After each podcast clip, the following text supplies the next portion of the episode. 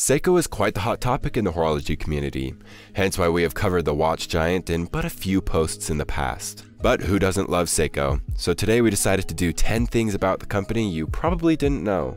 If you enjoyed today's content, liking and subscribing would help us out immensely. And without further delay, let's get right into it.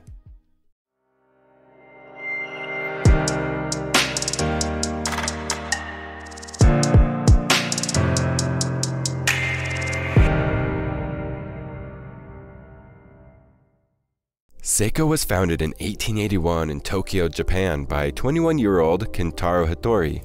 Initially, the company was known as K Hattori & Co., a small watch and clock repair shop, but it gradually expanded into a full-fledged watch manufacturing business, eventually becoming one of the world's largest manufacturers.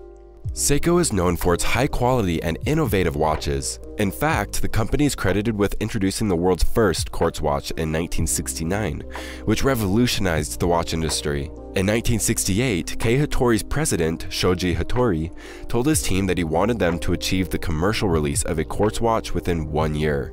The result?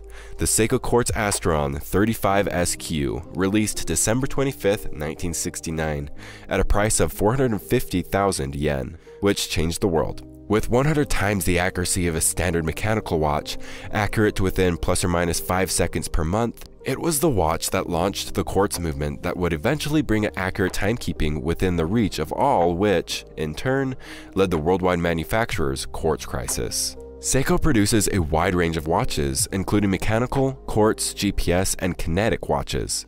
Kinetic watches are a hybrid of mechanical and quartz watches launched at Switzerland's Baselworld in 1986. Originally known as the AGS, or Automatic Generating Quartz, the Kinetic has an oscillating weight which converts the wearer's motion into electricity, which powers the quartz movement.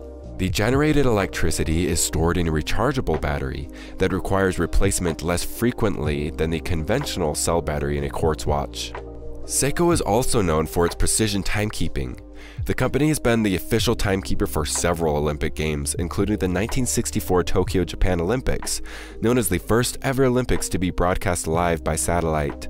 Three Seiko Group companies, Seikosha Clock Factory, Daini Seikosha, and Suwa Seikosha, produced a total of 1,278 timers, clocks, and stopwatches, as well as a thorough marketing effort to promote their brand to the world.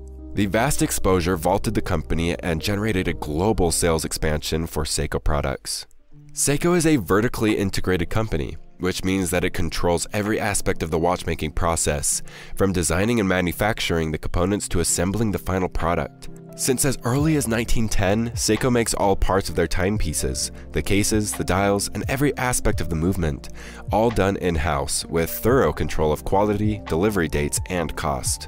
Seiko has several watch brands under its umbrella, including Grand Seiko, Seiko Astron, Seiko Prospex, Seiko 5 Sports, Seiko Diamond Collection, Seiko Presage, and King Seiko. Each brand is designed for a specific market segment, with Grand Seiko being the most high-end and luxurious timepieces made by master craftsmen in Seiko's two exclusive watchmaking studios, using exclusive movements with the highest grade materials. Seiko is committed to sustainability and has set several targets to reduce its environmental impact. For example, the company aims to use 100% renewable energy by 2030 and reduce its CO2 emissions by 50% by 2030. In 2021, the brand switched to renewable electricity at all their domestic plants and offices.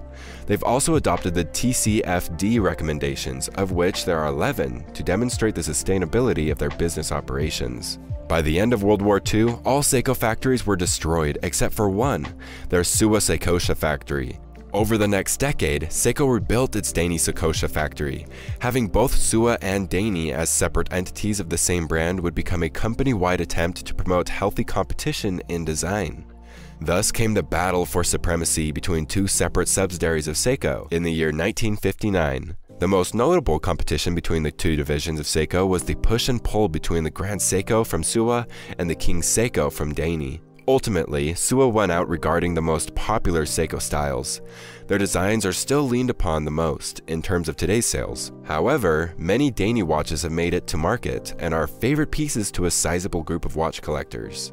In 1959, the Neuchâtel Swiss Observatory opened up to entrants from outside of Europe, testing the world's best chronometers for 45 days.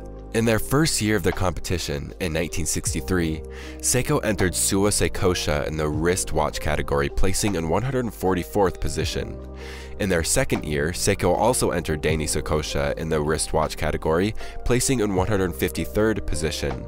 In just five years, Seiko Suwa factory had increased to 12th position, while the Seiko Daini factory had increased to 4th place.